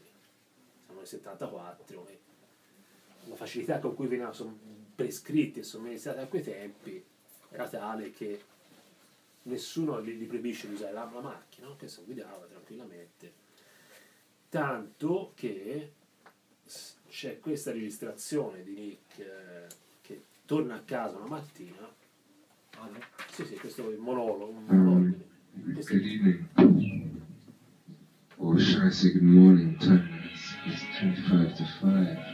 accende la radio I've been sitting here for some time actually. That's from my party, which I quite enjoy. But then I, it's, it, one has one's reservations. One has quite enjoyed oneself, but, ci sono alcuni minuti di questo monologo di lui torna a casa prende una cassetta una radiocassetta e, e registra siamo, siamo alle lo dice lui stesso alle 4 e mezzo del mattino. E questo è un estratto di quello che lui racconta no? dice, devo, dice devo aver bevuto parecchio ma anche se mi sembrava così prima mi sentivo completamente sobrio ma quando mi sono messo in macchina per andare a casa dopo il mio gioioso abbandono ho trovato il mio compito estremamente difficile. Ed è stata una circostanza estremamente fortunata che non ci fosse nessun altro per strada, perché a ripensarci mi sembra di ricordare di aver avuto un raptus mentale e anche se lì per lì non me ne sono accorto, penso di aver guidato fino a casa sul lato destro della strada, siamo in Inghilterra. Cosa che naturalmente mi viene dall'aver guidato troppo in Francia, come ho fatto di recente, come probabilmente sapete sono andato in Francia. E nei momenti di stress, come ad esempio in questo tragitto verso casa, ci si dimentica con grande facilità delle bugie, della verità e del dolore e dunque mi sto allontanando dal punto in questione. Ha bevuto abbastanza, pur non essendo un grande bevitore, e questo è, è quello che lui sta raccontando qui sottofondo. E siamo proprio all'ultima fase, gli ultimi, gli ultimi tempi, arriviamo a- al momento della sua morte, che anche qui c'è questo mistero che, che è irrisolvibile, basta, non- nessuno mai saprà com'è andata, anche se tantissimi indizi fanno pensare, io ne sono convinto, che non si è trattato di un suicidio come tantissimi sostengono. Questo secondo me per diverse, per diverse cause. Dunque, siamo fra la notte, fra il 24 e il 25 novembre del 74. Ehm, Di solito Nick si svegliava abbastanza presto al mattino, comunque andava, scendeva giù in cucina dove c'era la, la madre, i genitori a aspettarlo. Quella mattina a mezzogiorno ancora non si è visto, la madre sale sul cane e lo trova morto, disteso di traverso sul letto, quindi in una posizione non naturale. Il medico legale poi stabilirà approssimativamente che la- l'ora della morte risaliva alle 6, alle 6 del mattino. Il padre e la madre troveranno in cucina dei resti di un- una specie di, di- di spuntino perché mangia dei cornflakes, si sveglia nella notte e mm, prende qualche pastiglia eh, dei suoi psicofarmaci e poi appunto eh, morirà probabilmente per un arresto cardiaco. Ehm, perché vi dicevo che secondo me non si è trattato come suicidio? A parte che non ci sono lettere o, messaggi a, a chi che sia. Non è vero fino in fondo anche perché c'è in realtà una lettera che la madre trova che è indirizzata un- alla sua ragazza, era questo argomento del, del- del rapporto di Nick con il femminile, non l'ho affrontato, ma poi c'è questa Sofia Ride a cui Nick ha scritto questa lettera, la sua amica ragazza de- degli ultimi tempi, che la madre consegna questa busta a questa, questa ragazza, e, però non, non- non- non sappiamo qual è il contenuto di, questo- di questa lettera. Non- lei dice, dice alla madre sì che ci sono de- de- de- delle cose che fanno capire come si sentiva Nick, ma niente di più, non, sa- non sappiamo altro. Ehm, Nick, mm, da quello che sono riuscito a, a- a ricavare da, da tutti i documenti, prendeva ben tre psicofarmaci. Questo triptizol, che è quello che secondo il coroner ha causato la morte, questa assunzione eccessiva di ehm, amitriptilina, che è il principio attivo di questo psicofarmaco, la stelazina e poi il, il disipal. Sono tre psicofarmaci eh, prescritti dal medico, prescritti da- da- dallo psichiatra.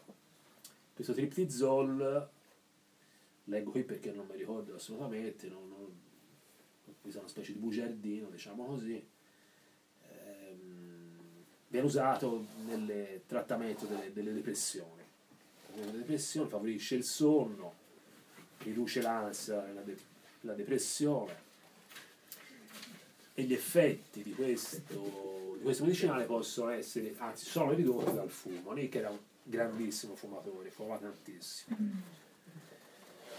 Secondo uno studio dell'89 il triptizol è l'antidepressivo che più di ogni altro è stato causa di morte per overdose e la sua tossicità è maggiore di ogni altro antidepressivo e induce suicidio più degli altri antidepressivi. Questo Mi sono ricordato male la radice. nonostante quello che affermavo io. Ehm, la stilazina invece è usata per il trattamento di gravi disturbi mentali, ansia, e blocca i recettori della dopamina. La dopamina è quella che regola eh, l'umore, lo stato dell'umore. Il disipal invece ah, inibisce l'assorbimento di dopamina, anche questo. La stelazina, fra gli altri effetti collaterali, ha quello di causare apatia totale lo sguardo fisso. Rimane lì. Molti amici testimonieranno di aver visto Nick negli ultimi tempi immobile, seduto di fronte a una parete, con questo sguardo fisso, completamente perso, perso nel vuoto. E se poi, come ho detto prima, pensate che lui ha- era un ragazzo, sì, probabilmente con problemi, con eh, molte difficoltà, ma non aveva mai avuto malattie, la famiglia non aveva malattie ereditarie che facessero pensare a qualcosa, poteva aver contratto anche lui.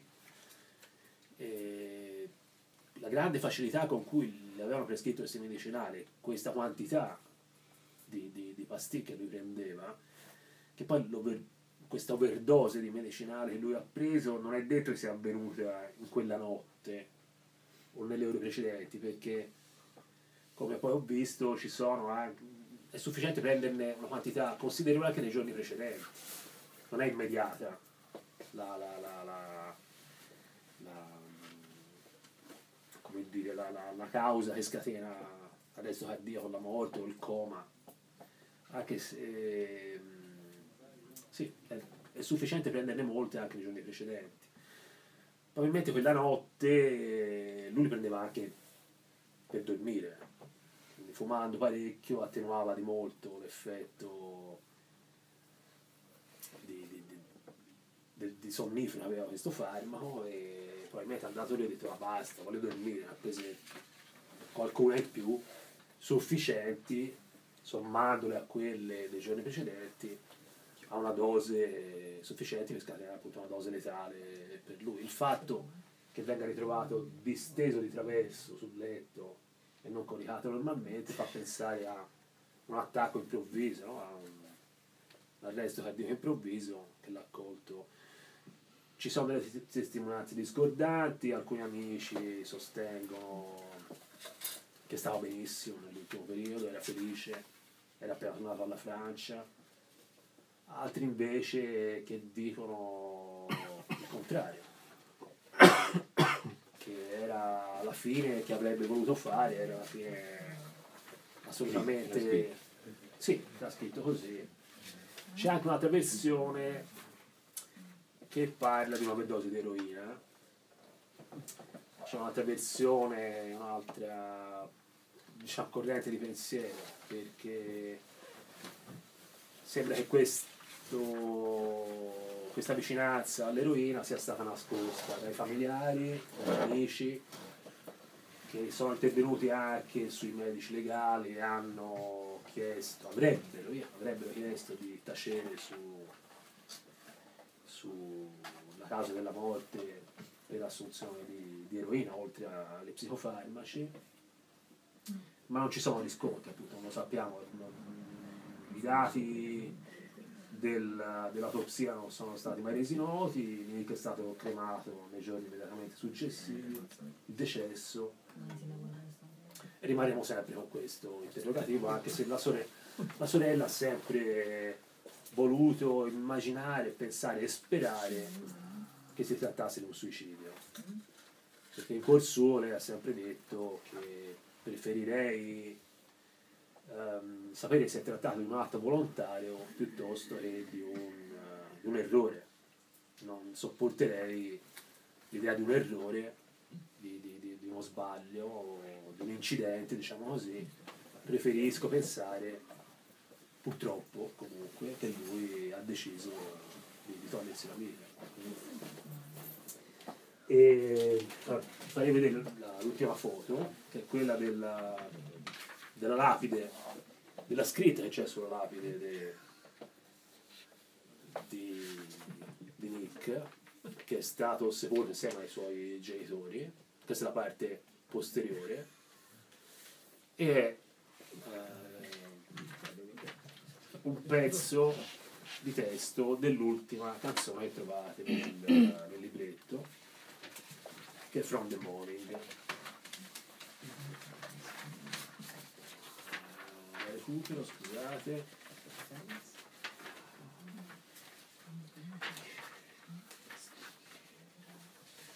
Eccolo qua.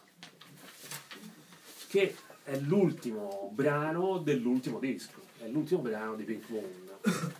Poi dopo ci saranno anche gli altri pezzi, lo aveva registrato in in un secondo momento, saranno Black Eye Dog, le- le- insomma, questo è l'ultimo pezzo dell'ultimo disco di Pink Moon.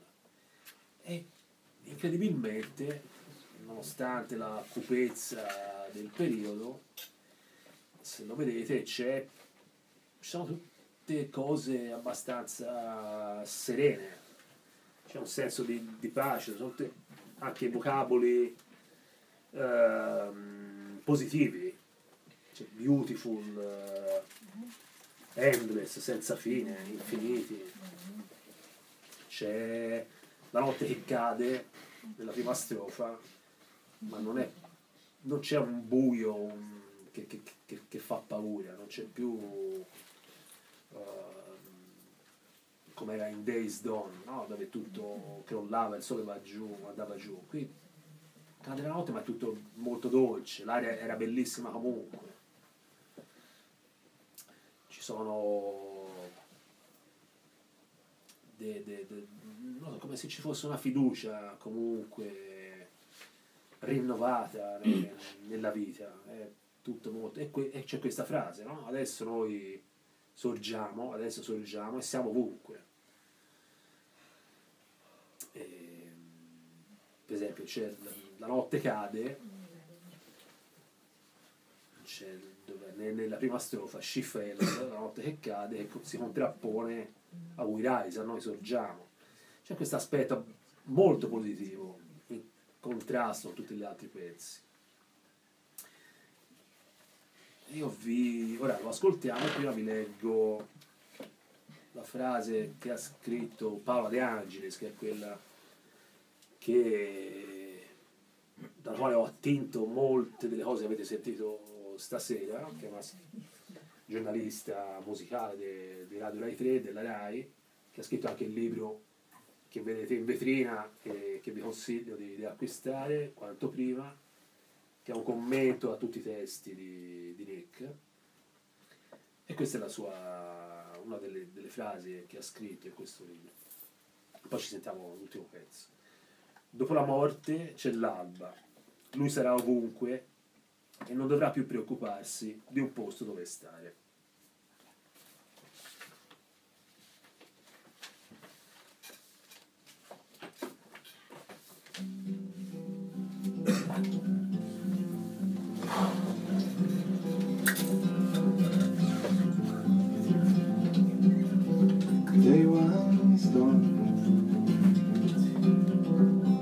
And it was beautiful.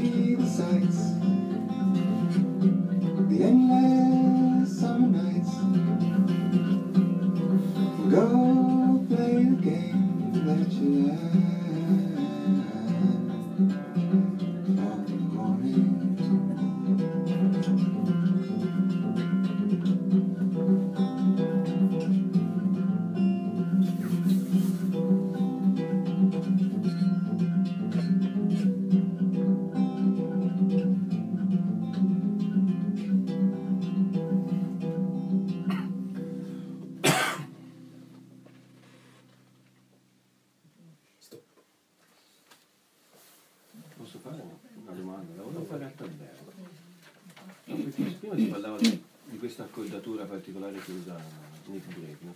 che è un discorso che è uscito spesso anche quando ne parlo con Rossano, no? di, questo, di questa accordatura particolare che hanno i Drake, come se fosse un'accordatura che ti porta, cioè l'accordatura stessa ti porta... Sono accordature aperte. Dimmi un po'. Eh, sono accordature che, sai, io non sono un chitarrista, te lo spiegherebbe meglio Giacomo. Però sono accordature che variano proprio l'altezza delle singole note che mm, emettono le, le singole corde. È Eh, facile suonare, praticamente per fare un accordo invece di fare una posizione particolarmente scomoda, Sì. ad esempio con un barré suoni un maggiore o un minore a seconda di come accordi, semplicemente pigiando le corde su un unico tasto con un unico dito, esempio. Spessissimo le accordature di questo tipo qui sono, si, si duplicano, vale a dire tipo le ultime 3-4 corde sono duplicate. Esempio, il, semifinale sono duplicate nelle corde precedenti un'ottava più bassa, ad esempio, ma ce ne sono miliardi di, di accordature di questo tipo qui. Questo, no, questo tipo di accordatura che usa lui è un tipo di accordatura che sono accordature per semplificare il, il modo di suonare, Di suonare. praticamente. Se te c'è una nota, ad esempio, che ti fa un movimento, ad esempio 5 tasti, Mm. esempio che è un bel range, no? da una parte all'altra, semplifichi accordando la chitarra o un tono sopra o un tono sotto o due toni sopra o due toni sotto, dipende. Il heavy metal attuale è tutto accordato, diciamo, tipo 4-5 toni sotto. Il Mi, ad esempio, sono accordature che partono anche dalla basso, che sono inconcepibili, che non possono fare. Ma in questo caso qui è solo per, come diceva lui prima, essendo particolarmente difficile suonare, sono tanti che ad esempio utilizzano, come si chiamano, i, come si chiamano quelle, Capotasti. i capotasti e ne usano anche più di uno. Oggi sono usciti i capotasti attualmente che si occupano di un solo tasto, non so se avete visto. Ad esempio sono chitarristi che ne mettono tipo 6 sulla chitarra, sul manico e suonano l'arpeggio semplicemente sfruttando questi, questi capotasti bloccati. Però è una cosa che cioè, è tipica, ad esempio se pensi a quello strumento che si chiama dulcimer, che è il classico del folk americano, c'è il pezzo di Johnny Mitchell famosissimo, quello lì è, è nient'altro che è- è quel ragionamento lì esasperato nell'ennesima potenza, che sono semplicemente tre note, che sono tre corde, il dulcimer, c'è la prima e l'ultima corda che sono la stessa nota. E nel mezzo c'è una quarta, una quinta, a seconda di uno come, come preferisce suonare. Gli intervalli solitamente sono di quarta, di quarta, di. Però la correttura aperta lo facciamo tanti, eh. non è che... Quindi cioè, ti- non è un'invenzione No, specifica. No, no, no, no. Ti dico una cosa per assurdo, un genere opposto. I miei carissimi Pearl Jam, Daughter è suonata in accordatura aperta, cioè in Do, e quindi è una cosa che fanno in tanti, però quello che mi C'è la ritmica che è Sì, impressionante. infatti, Ma sono anche gli arpeggi, sono complicati, i passaggi sono difficilissimi, però Eh. è proprio per il fatto lì che lui accorda tutto suonando in maniera semplificata. Tu praticamente un passaggio che devi magari muovere le mani in una posizione scomodissima, lui lo fa magari di un passaggio da un tasto a un altro, dove di solito ci sono quattro toni da fare con le mani, lui ne fa semplicemente mezzo, perché la cordatura gli, gli- gli casca sul dito. Però quello che a me, infatti volevo chiedere il modo in cui componeva perché non, questo aspetto non lo, non lo conosco perché non so se pensava prima alla musica e poi alle parole, perché anche nel discorso di, di- di paranoico suo, di persona introversa e tutto quanto, sembra che a suonare la chitarra sia uno e a cantare sia un altro, sia per la difficoltà di quello che fa, sia perché il cantato è sempre molto disteso e, e calmo e tranquillo. E gli arpeggi invece super Sì, però pensare a quell'arpeggio e poi pensare a quel cantato, cioè io dico una cosa non, non tanto semplice, cioè, sembrano due persone diverse. Ecco, Infatti dicevo- credo che tante paure che lui aveva dal vivo è perché non le, non le poteva rifare ste dal vivo. No, non credo, non No, credo. assolutamente no. No, no. Vabbè, Assolutamente. sarebbe in quel caso non sarebbe nel primo e nell'ultimo. Questo assolutamente. Esiste questo problema qui nella musica. Eh sì, Non è una però cosa- c'è- Eh, che le- le- Ma da teste Pink. Moon, come la- l'hanno registrato in due notti, tante cose sono state in diretta, no? Quindi chitarra e voce. Sì, sì, certo. Quindi, No, ma insomma, in diretta, come diceva lui, sì, cioè, io non non lo sapevo, però non l'ha mai registrato in diretta. E lo senti, questo cantato, si sente che, che- che la, la chitarra, Pink Moon sì, la chitarra non c'ha, eh, non c'ha, non c'ha, come dire, variazioni di intensità. Quando uno canta e suoni c'hai il momento, c'hai Certo, la, quella, quel che ti dà Pink sì, l'ha ma registrato. non vuol dire che è bello brutto né uno né l'altro, sono due forme diverse. Cioè, questo è bello perché la, di la- la musica rimane sotto, con, con continuo, mm, senza alti e bassi, no? E la voce Ciao, grazie. Ciao. Io penso che un po', un po' di paura ce l'avessi. Lui addirittura suona i pezzi a casa, eh? non so su quale impianto, non, non ne ho idea, li suona, cioè, mi sono dimenticato, quindi. e li porta mm, agli studi, lì da, da, da giù poi, arriva in portineria, li lascia alle ragazze e lì, la segretaria e, e va via. Questa se ne dimentica e poi chiama e dice oh parliamo qui che ha lasciato questa roba, era Pink Moon alcuni pezzi penso. E poi da lì dopo hanno registrato, hanno messo insieme, non, lo so come, come hanno realizzato il tutto. Poi dopo lui va anche negli studi insieme a John Wood, eccetera, eccetera, e fa questa cosa agghiacciante questa- che non ce la faceva proprio a combinare insieme canto e, e suono. No, è è molto complesso quello che fa e Ancora io non ho strumenti ma è capirlo. veramente difficilissimo. Io ho visto in difficoltà chitarristi del calibro appunto di Giacomo nel fare solo la parte di chitarra e cantanti nel fare solo la parte del cantato. Quindi immagino mettere insieme le due cose. Aspetta, faccio vedere. Amici non suonano dal vivo. Eh, non lo so. basta guardare il massimo che c'è no, dal punto di vista chitarristico di uno che cantava e suonava da Dio, Hendrix. Facci caso dal vivo Hendrix. Cioè, il cantato è una cosa e la chitarra è molto buttata là. Il solo è un'altra cosa e non canta. Sì, qui c'è addirittura l'ultimo capitolo di questo, che è proprio scritto un chitarrista, e dice che non ci ha capito niente. Interessa, la raga dà Ma un'occhiata. perché non capire Nets non è dovuto Cioè, no, che ma io non- io- io non ho strumenti. accordature Eh, aperte ne- di, ho di CD, cioè, No, questo. Eh, La trascrizione è più complicata. Con le vetrine è questo. Con di Paola. Ma poi sono soggettive le accordature, non è che c'è una regola. Eh, capisci? è lì che è Eh, difficile Io posso per dire avere più facilità a ribassare ad esempio le note che sono con l'indice, mentre un'altra ha più difficoltà col medio, un'altra ancora con l'anulare. Però se non scrivi da nessuna parte, io prima entrarci nel tuo linguaggio, perché se no trascrivere. No, ma trascriverle, insomma, eh, l'accordo è quello, dove, dove suoni le note, l'accordo è quello, note sono quelle non l'accordo. Semplicemente per facilità invece di averle a un intervallo appunto di una quinta, vale a dire 5 tasti su un manico, che sono 25 cm, ce l'hai a una distanza di 6 cm. Due tasti sul manico, nettamente più semplice da suonare.